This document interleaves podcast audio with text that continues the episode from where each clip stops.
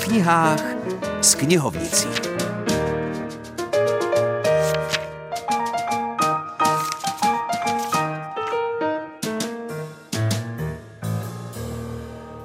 Krásnou neděli všem přeje Filip Černý. Následující minuty budou patřit novinkám z knižního světa, respektive regionu. Přece jenom posloucháte jeho české vysílání Českého rozhlasu.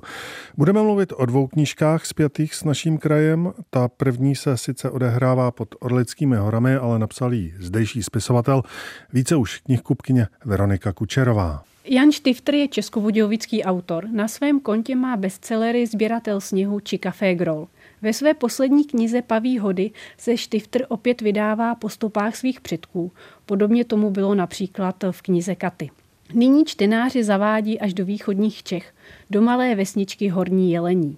Zde sledujeme osudy jejich obyvatel, především pak rodiny Václava Janeby. Jako mladý Václav sníval o novém životě v Americe, ale osud ho z cest zavál zpět do Jelení. Nyní má krásnou ženu, děti a žije poklidným, i když chudým životem. Ale i tak každý rok ve vsi pořádá paví hody. Při této příležitosti se sejde celá vesnice, baví se, popíjí a Václav přitom servíruje pávy. Její knihy se odehrává v letech 1918 až 1946. Je tedy zřejmé, že do života obyvatel Horního Jelení se promítají nelehké události, které se v tomto období odehrály. Avšak pro autora jsou mnohem důležitější osobní dramata a osudy jednotlivých postav než velké dějné události.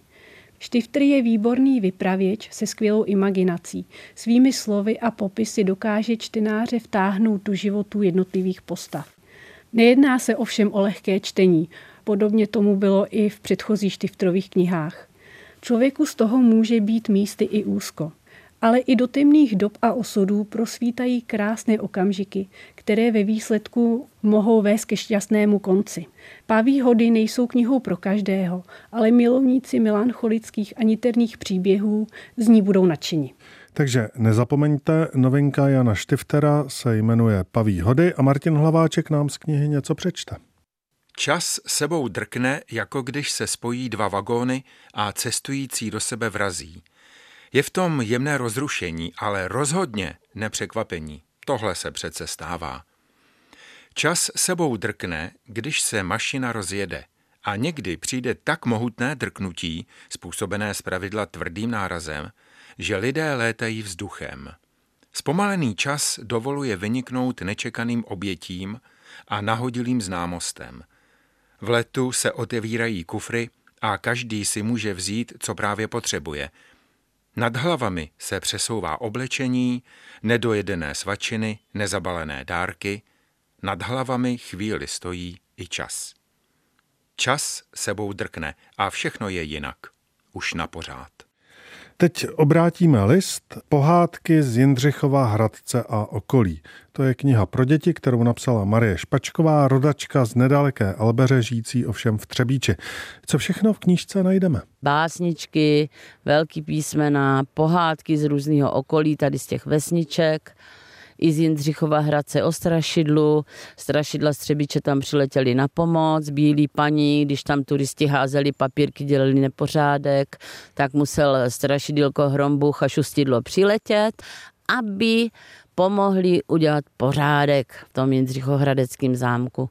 V zámku v Jindřichově Hradci sice strašidílka pořádek udělala, ale v Českém Rudolci na zámku nikoliv. Z knihy Marie Špačkové pohádky z Jindřichova Hradce a okolí čte Martin Hlaváček. Děkuji ti, prasátko, že si mě svezlo. Jak ti říkají? Mě říkají Kája nebo taky Karolínka a babička mi občas řekne Karol. Mě žirafa, odpovídá prase a zaštěká. Tak ahoj, žirafo, říká Kája a má radost, že jde pryč. Před ní stojí starý zámek. V oknech nemá skla a je celý pobořený. Jde ke vchodu. Dobrý den, chtěla bych jeden lístek na prohlídku zámku. V pokladně sedí pán, jmenuje se Dany a má na sobě kostým upíra. Za hodinu začínáme, tak nezmeškej, řekne upír a usměje se. Kája odchází naproti přes silnici do restaurace a objednává si limonádu. Přináší ji ovečka – Bé, tady máte tu limonádu. Zabečí, zvedne nohu a počůrá holčičce tenisku. Fuj, volá Kája a běží si botu umít na záchod. Pustí kohoutek a místo vody teče vanilková zmrzlina. Je to možné? Kde to jsem? Pomyslí si Kája a nabírá do dlaní zmrzlinu. Tolik ukázka z popletené pohádky. Zmíněný pán Dany knihu Marie Špačkové ilustroval, čili ne všechno, jak se na správné pohádky sluší, je vymyšlené. No a tímto pro dnešek končíme. Zůstávejte s námi. Odběhnutí od radiopřijímače pro zmrzlinu se ale povoluje.